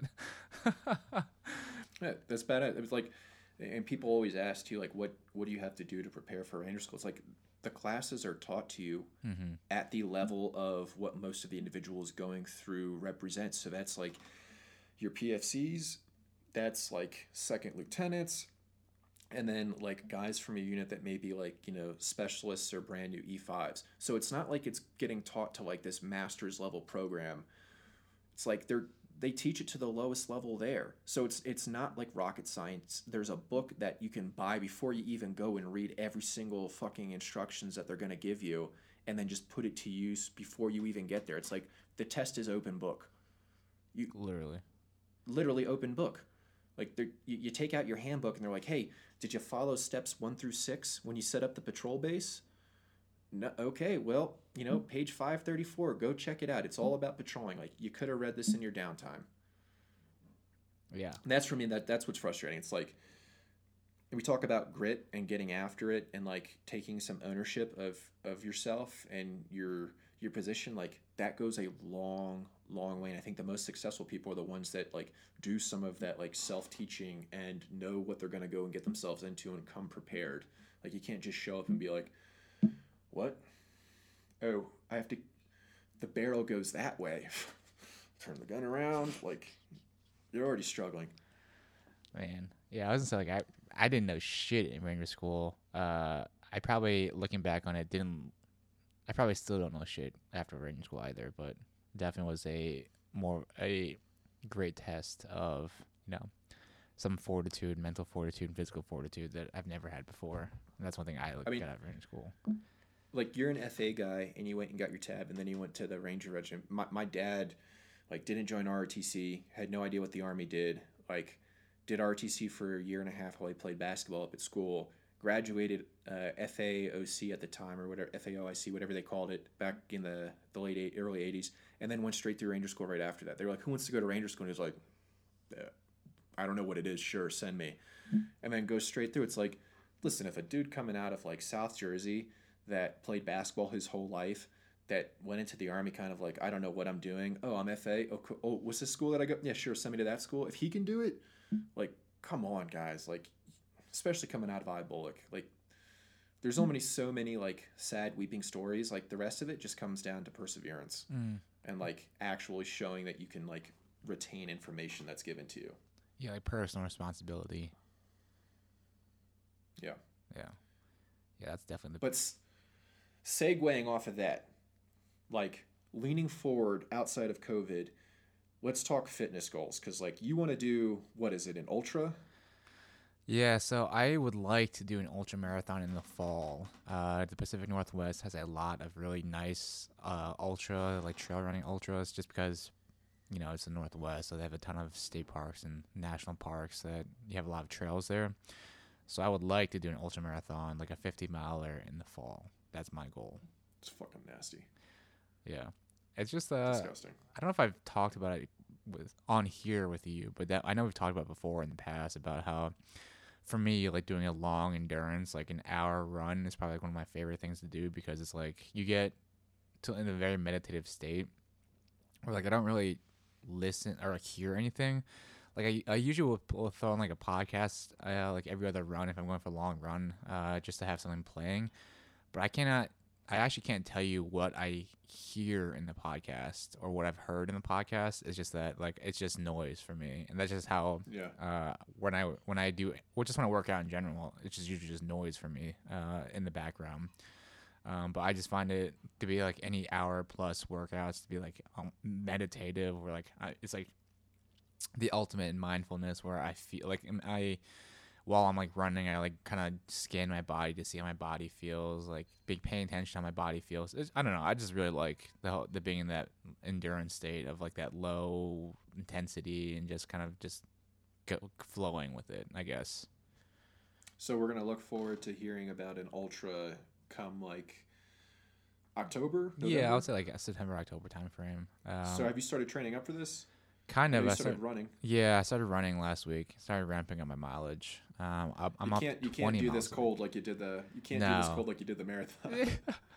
that was probably one of the most painful things I've ever done was running a marathon cold or running a I- marathon without training for it. so for those of you that, that don't know, a couple for a couple years, like it'd be like, Bobby, how much have you run this year? And you're like, I do some intervals, but essentially the Army 10 miler is it. And so long as I can hold a Ranger standard for the Army 10 miler, I know I'm in good shape. And then it was like, oh, I'm just gonna do a marathon. You're like, wait, you've only run 10 miles this year? And you're like, yeah. Yeah, and you're like, oh, I just finished the Philly Marathon. It's like, okay, now we definitely have to train up. You cannot, you can't go into a 50 miler in the Pacific Northwest and not doing anything. Yeah, the, the running joke from med school is that my yearly mileage was 20 miles because I did I would do the Broad Street Run, which is a 10 mile run in Philadelphia every May, and then do the Army 10 miler uh, in the in like I think it's like in September or October I think is when they usually do it. So I usually only run 20 miles a year, um, and then since last week I've actually run 40 miles in two weeks now, It's Which great, I've, like, doubled my yearly mileage already in hell, two weeks. hell yeah, hell yeah. But yeah, like last November, I, I ran the Philly Marathon without training for it. I went from couch to marathon in five hours, I would say, or whatever it is, couch to marathon. Uh, but it was very painful. I finished it, which was my goal, was just to finish the marathon. Um, was very painful. Uh, the last like, uh, I think like ten miles or so was fucking Was that was a gut check, major gut check. It Yeah, well, now your goal is just to break two hours on the marathon, right? We'll, we'll get you in some some nice Nike Zoom flies or whatever they're called. Yeah, I say if I could qualify for Mar- for Boston, that'd be kind of sweet. But I don't know if I'll do that. But yeah, uh, that's the goal: ultra marathon in the fall, and then Hell you yeah, are gonna do something also on the endurance side as well. Yeah, I'm looking to do an Ironman in the next year. Uh, I've got my shoes. I've got like my heart rate device set up. Uh, unfortunately, all the bike stores are closed. Otherwise, I'd go get fitted for a decent like road bike. And then uh, the apartment I'm moving into has a pool, so I was like, I need to do something because I don't feel like I, I I'm like lost as far as like physically what I'm training for. It was in the army. It was very easy to be like, oh, I'm training up to to get back to regiment. Oh, I'm training for my goal in the long run is to do the long walk. So Mhm. like that's another like backstop. But now it's like, I, do I want to do a bodybuilding, you know, program? Do I want to do like a functional fit? And I feel like, and then I was like, oh, Ironman, hell yeah, like I can do that. Like, fuck. Yeah, that's kind of like my mentality too. Is like I've done CrossFit for more than a decade now at this point, so it's just like I think I've gotten to the point where I know I'm, I'm probably gonna be as good as I want to be at CrossFit without going full time CrossFit. I put that way. Um, you know what I mean? So like, there's not much else for me to train for. Like, I'm not training for the ACFT. You can kiss my ass. I'm not training for that.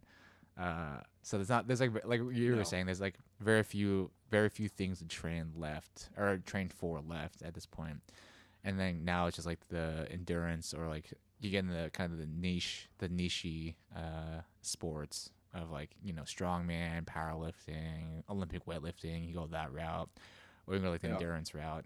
Um, it just depends on what you're gonna do. But I always think it's good to train for something. I think that's exactly it. I because like I was, know, the, the hard part is is like staying motivated and then having like a consistent diet. It's like unreal how having an an inconsistent diet with Mm. like a fitness goal just makes both completely trash. Like you can't like I've not been able to put on size in the program. I'm like on a size program. I've put on no size whatsoever. My lifts are whatever. Like I am not happy with where my cardio is right now. It's, it's like I just need to like literally do a 180, put some stuff on the back burners. Like you know, you always want to have those goals to be able to like. I just want to make sure I can always squat, front squat, back squat, 315, deadlift five, like, you know, put up a one rep bench at 315. Like if I can just maintain that general level of fitness, but also do Mm-hmm. like a marathon, a long swim, a long bike, I was like, I feel like holistically like fit and mental too. Yeah, that's exactly like the great point to have because it's like you can either spend like your time uh, because you get like diminishing returns and and like something that you're already good at, so you get rapidly diminishing returns. Definitely in terms of like strength, like it takes like years to add like 10 pounds like your back squat now at this point versus like to transition to something new and work on something new and then be having much you know much more bang for your buck uh, getting good at something new I mean, like I think when I was when I was doing like a good amount of strength, like my deadlift was my best lift, and I think I got up to like over the course of a year, I went from like a 500 pound deadlift to like a 535, mm-hmm. and then in like the year and a half, two years after hitting that 535, I never got higher. Like I, I tried with you the one time when we were at the gym where I was like, I'll, I'll try to pull like 550 because 520 felt pretty good. And I didn't even like, I barely moved the bar. Mm-hmm. It's like, okay, like, eh, do I really need to like try to work up to pulling 600 pounds? Like, what is that doing for me in the long run? Other than like just increasing the chance my spine's going to shoot up my ass.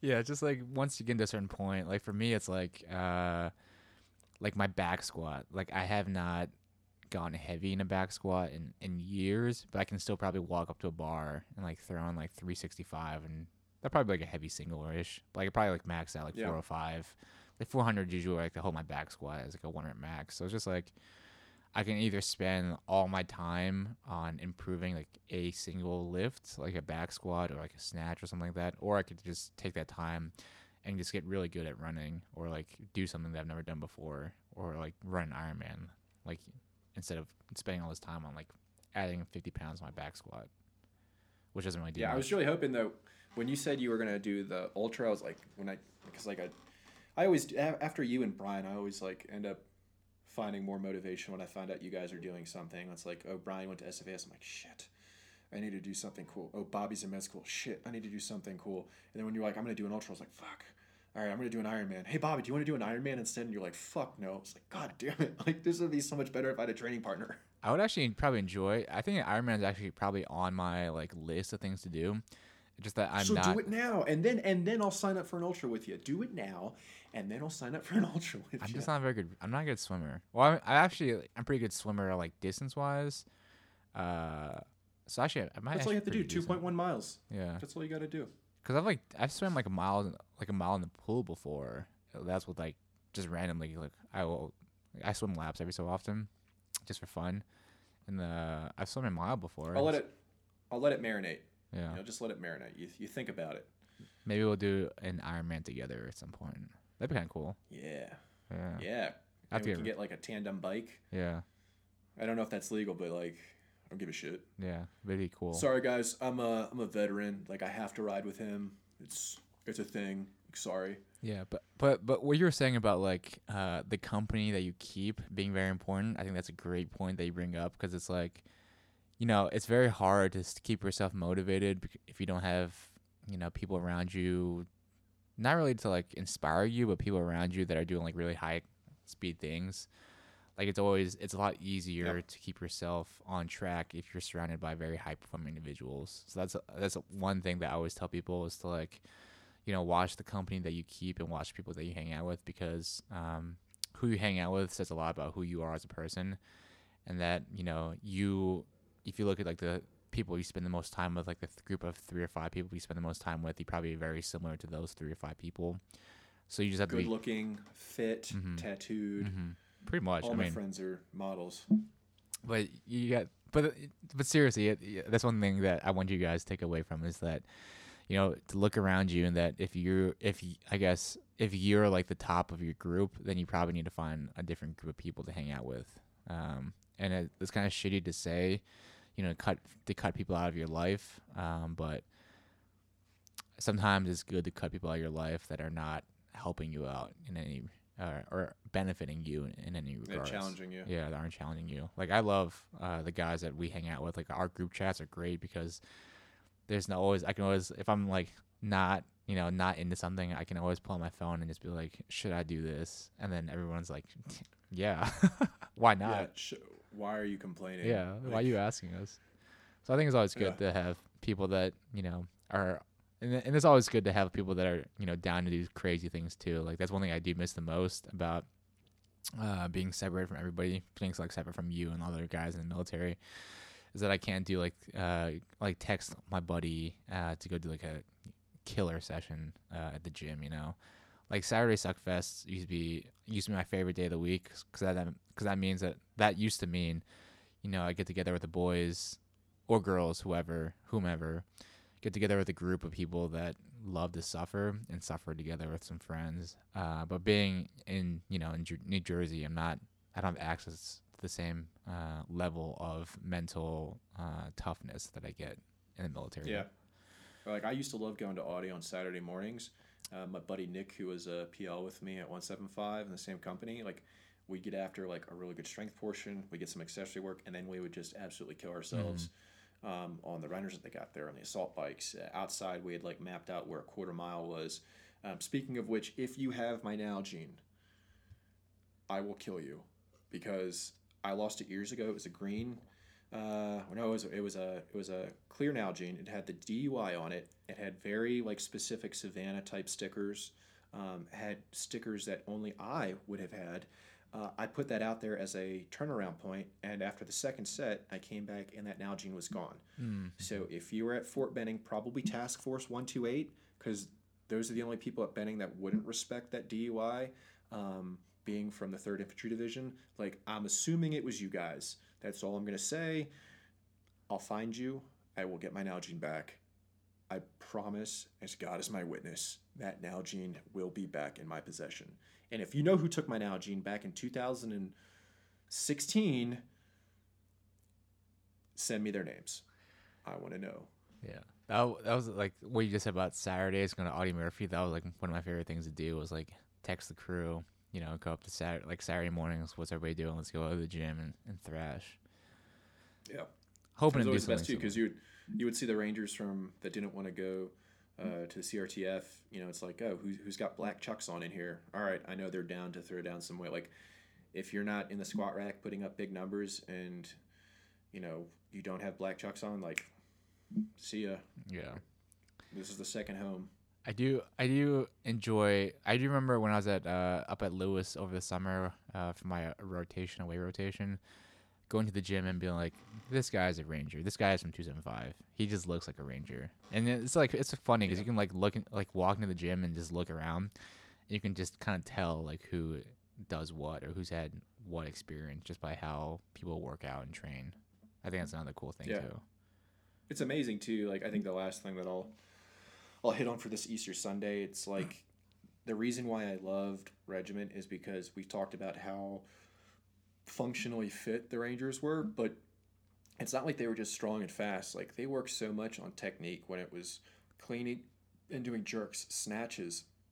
I think if you went to Audie, the only guys that would snatch in there were either like guys that did uh, Olympic weightlifting in college, and a lot of them were uh, West Pointers because it's one of the only schools that actually has a program for that, uh, or dudes from regiment because they knew that like technique was crucial. But I would never see like anyone else doing any sort of Olympic weightlifting in Audie. It was always the same crews.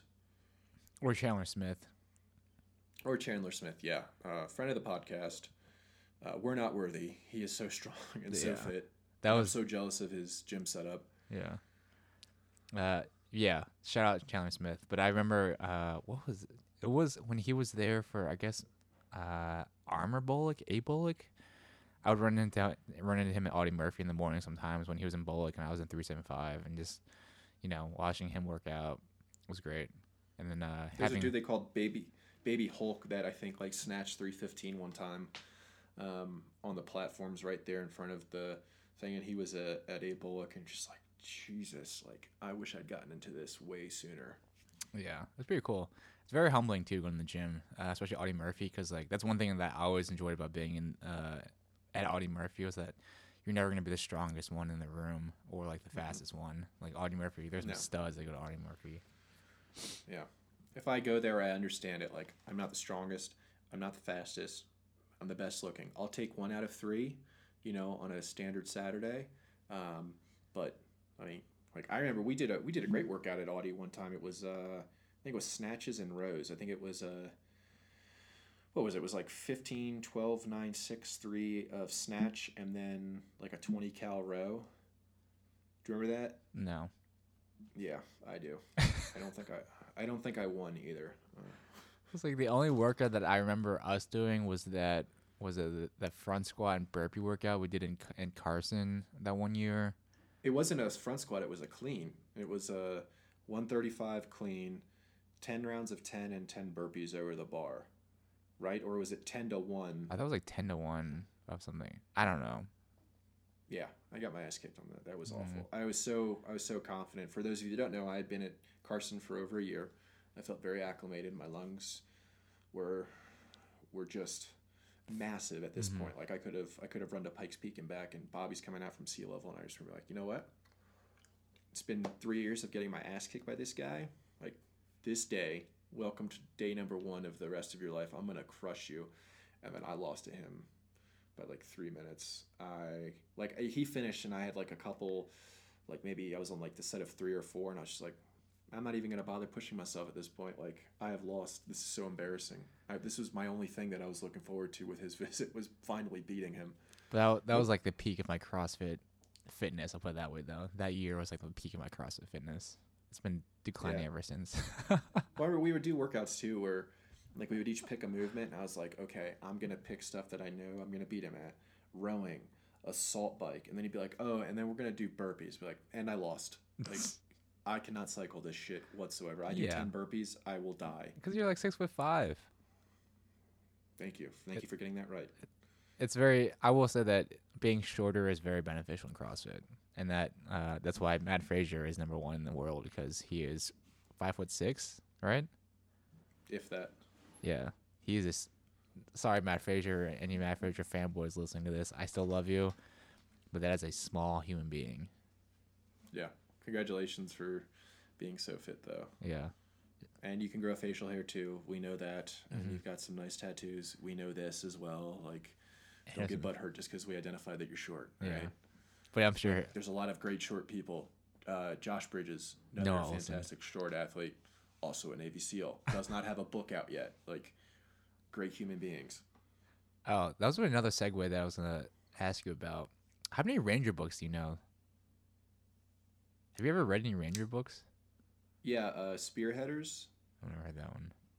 Uh, yeah, it's about the beginning of the the First Ranger Battalion up in Carrickfergus, and they're like train up, Oh, and, like World War II. Operation Torch. Yeah.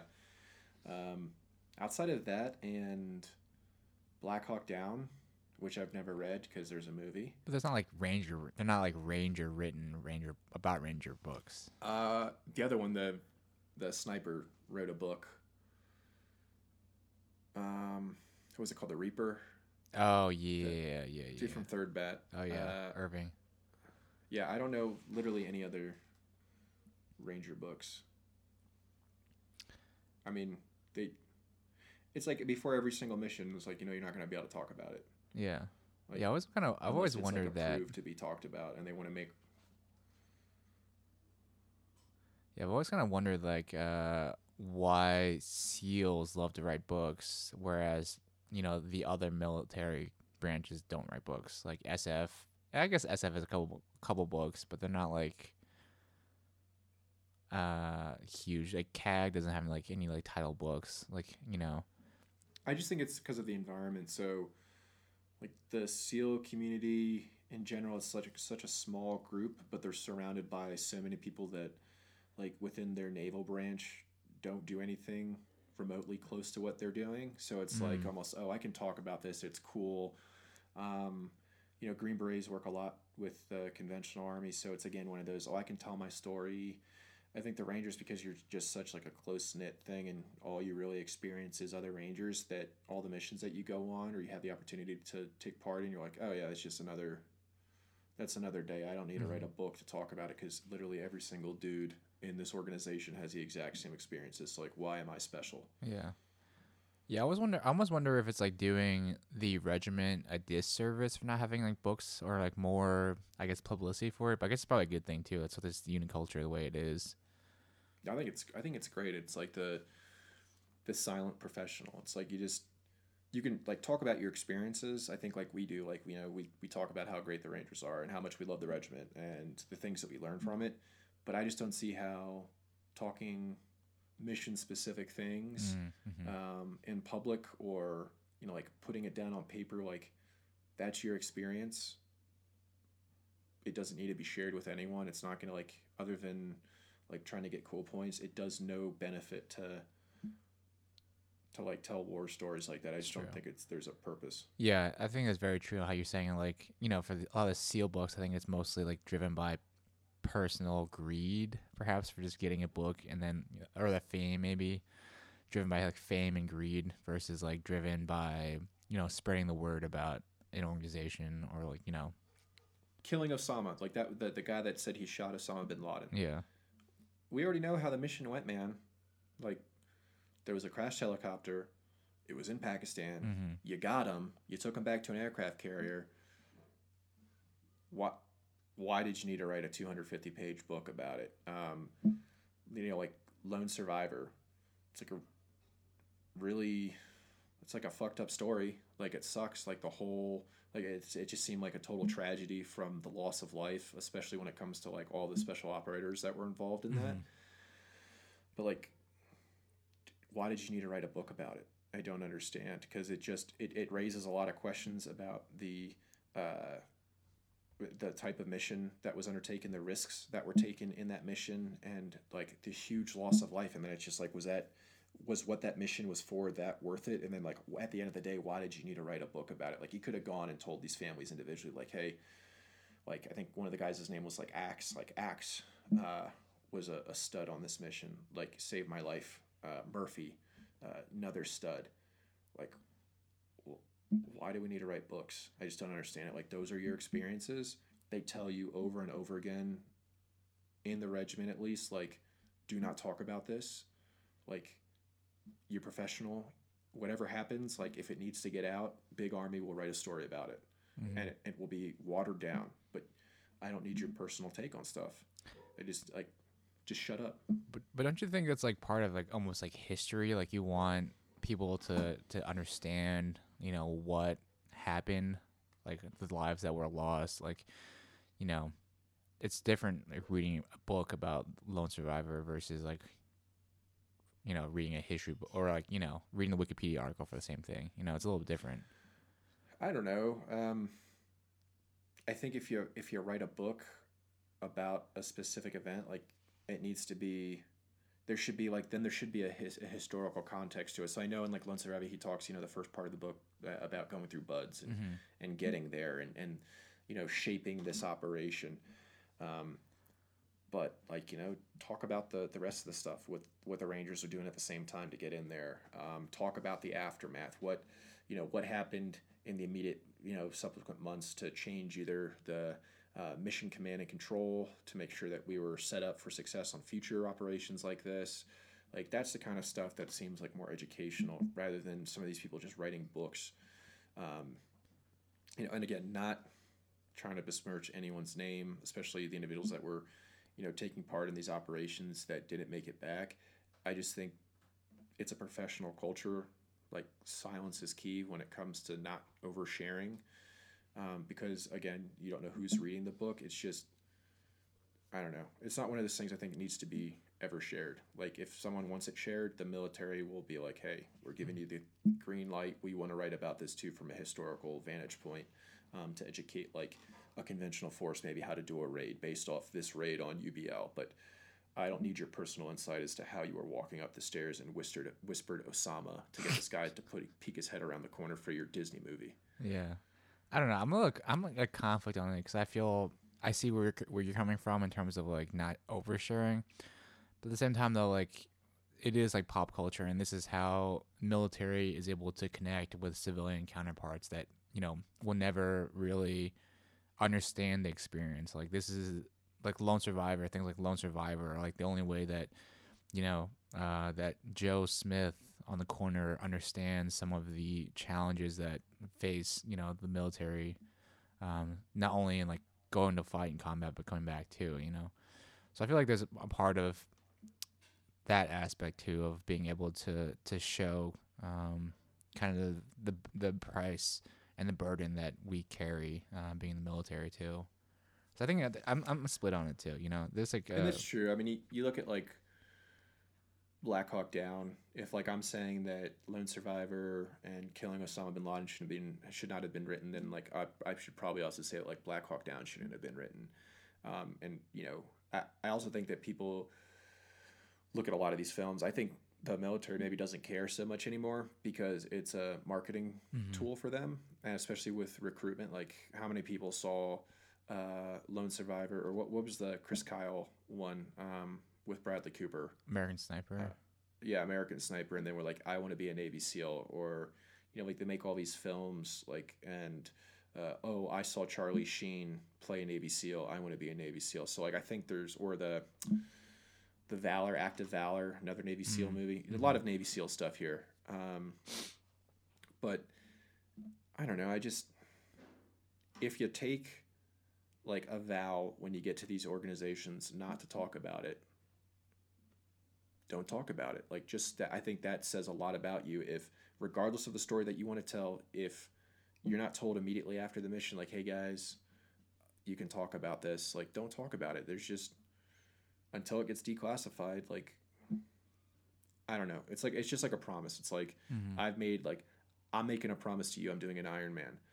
If I don't do the Iron Man, like that says a lot about my integrity and my character. If the Ranger Regiment says don't talk about this mission, if I talk about this mission, like what do I have at this point then? If you strip from me my integrity, if you strip from me that that basic moral foundation there, it's gonna be really hard for me to like actually think that you have any um, intent beyond like a, a selfish rationale for releasing this information. Yeah, yeah, I see that where you're coming from too. I don't know. It's just like because as much as I roll my eyes when I see another Navy SEAL book, I still think that you know there are still many, so many stories in the military, um, you know, coming from like Rangers or you know like MARSOC or AFSOC or all these other branches of special operations. So many good stories are out there that people don't know about. Like, um, Well, Band of Brothers. I mean that that whole thing, you know, it was like the the entirety of essentially World War II from from D Day on for the guys out of uh, was it best not Bastogne. Uh, what brigade was it? that was Bastogne. Was it? Three one hundred one, or no, it was two one hundred one. Was it two one hundred one? They they called it like whatever after Colonel Sink too. Like they they renamed like their their regiment and the nickname. But yeah, it's like that kind of stuff. Like I, I think people will just again, I, I can see where you'd be conflicted because it's like very cool stories. It, it motivates people. I loved watching Band of Brothers when they made an HBO series. Um, I don't know. Maybe wait until the war's over to write books. Maybe just like maybe that's maybe that's the caveat we have. Like once the war's over, then tell your story, or once you're out of the military, then tell your story. Like, don't tell it while you're still in. Don't tell it while the conflict is still ongoing, because it's just that the, the history's not done. Yeah, I don't know, like Medal of Honor stories. Like everyone knows the Medal of Honor stories because like those are things that people want shared. So like again, I again, I'm now I'm being a hypocrite because Michael Murphy received the Medal of Honor for the actions uh, that Marcus Luttrell was able to document. So I look like a fucking idiot right now. Um, I I don't know. I'm conflicted. Okay, like don't talk about it. I, I talk about it. Yeah. Like I think that what I it comes down to, I think what comes down to is just being, um, there's too many Navy SEAL books out there where they guys just try to get their two minutes of fame, five minutes of fame and fortune for their for their experiences. Um, but there are so many good. I feel like there's so many good stories out there that people don't know about, like Chapman, for example. Like Chapman's story, um, and his Medal of Honor was like a huge, like huge thing. Like you know, how many stories have you heard about that about guys like Chapman um, that you know were essentially left for dead by you know NSW? I don't know. It's just like so many cool stories out there that we are. Well, History Channel has a great uh, series right now where it talks about like some great ranger missions um, that you know the the regiment took on in the last like decade. That up until now were only shared like between guys in battalion. Like, oh, did you know a guy on this one? Yeah. And then you like you hear stories about what happened, but like that's the kind of stuff that I think like the military can release what happens on these missions, and then if you want to write about it subsequently, it's like it's already out there Mhm. but I don't know. It's a huge conflict for me. I just don't like. I personally know I would never write a book Um, it's not like I've I've been a part of things where like I think people would even give a shit what I have to write. That's why I'm on a podcast. Um, but like, eh, I took it seriously when they were like, "Don't talk about it." Like, Yeah. All right, No, that's, that's like the price you get to pay for coming here. yeah, it's the price you pay to be part of the club. Yeah. What is it? First of all, Fight Club. You don't talk about Fight Club. Yeah, don't talk about Fight Club. Yeah. Um, but yeah, Hash, hashtag Brad Pitt. that was really random. That was this is something that I've been thinking about lately. Uh, this popped in my head. Well, I'm gonna get back to studying now. Yeah. Because I don't want to, I don't want to waste this brain matter up here. Oh, these hats too. We'll get those uh, drafted and put on the the website for all of you that are looking to get like a cool, sweet post Easter gift. Yeah. Um, I would say like closing comments. I guess uh, since we're I guess we're gonna keep wrapping this up. Uh, I don't really have too much to talk about. It's more of the same from my side. You know, functional fitness still the same, same programming. Uh, leave a five star review. You know, drop a comment down below. Let us know how we're doing.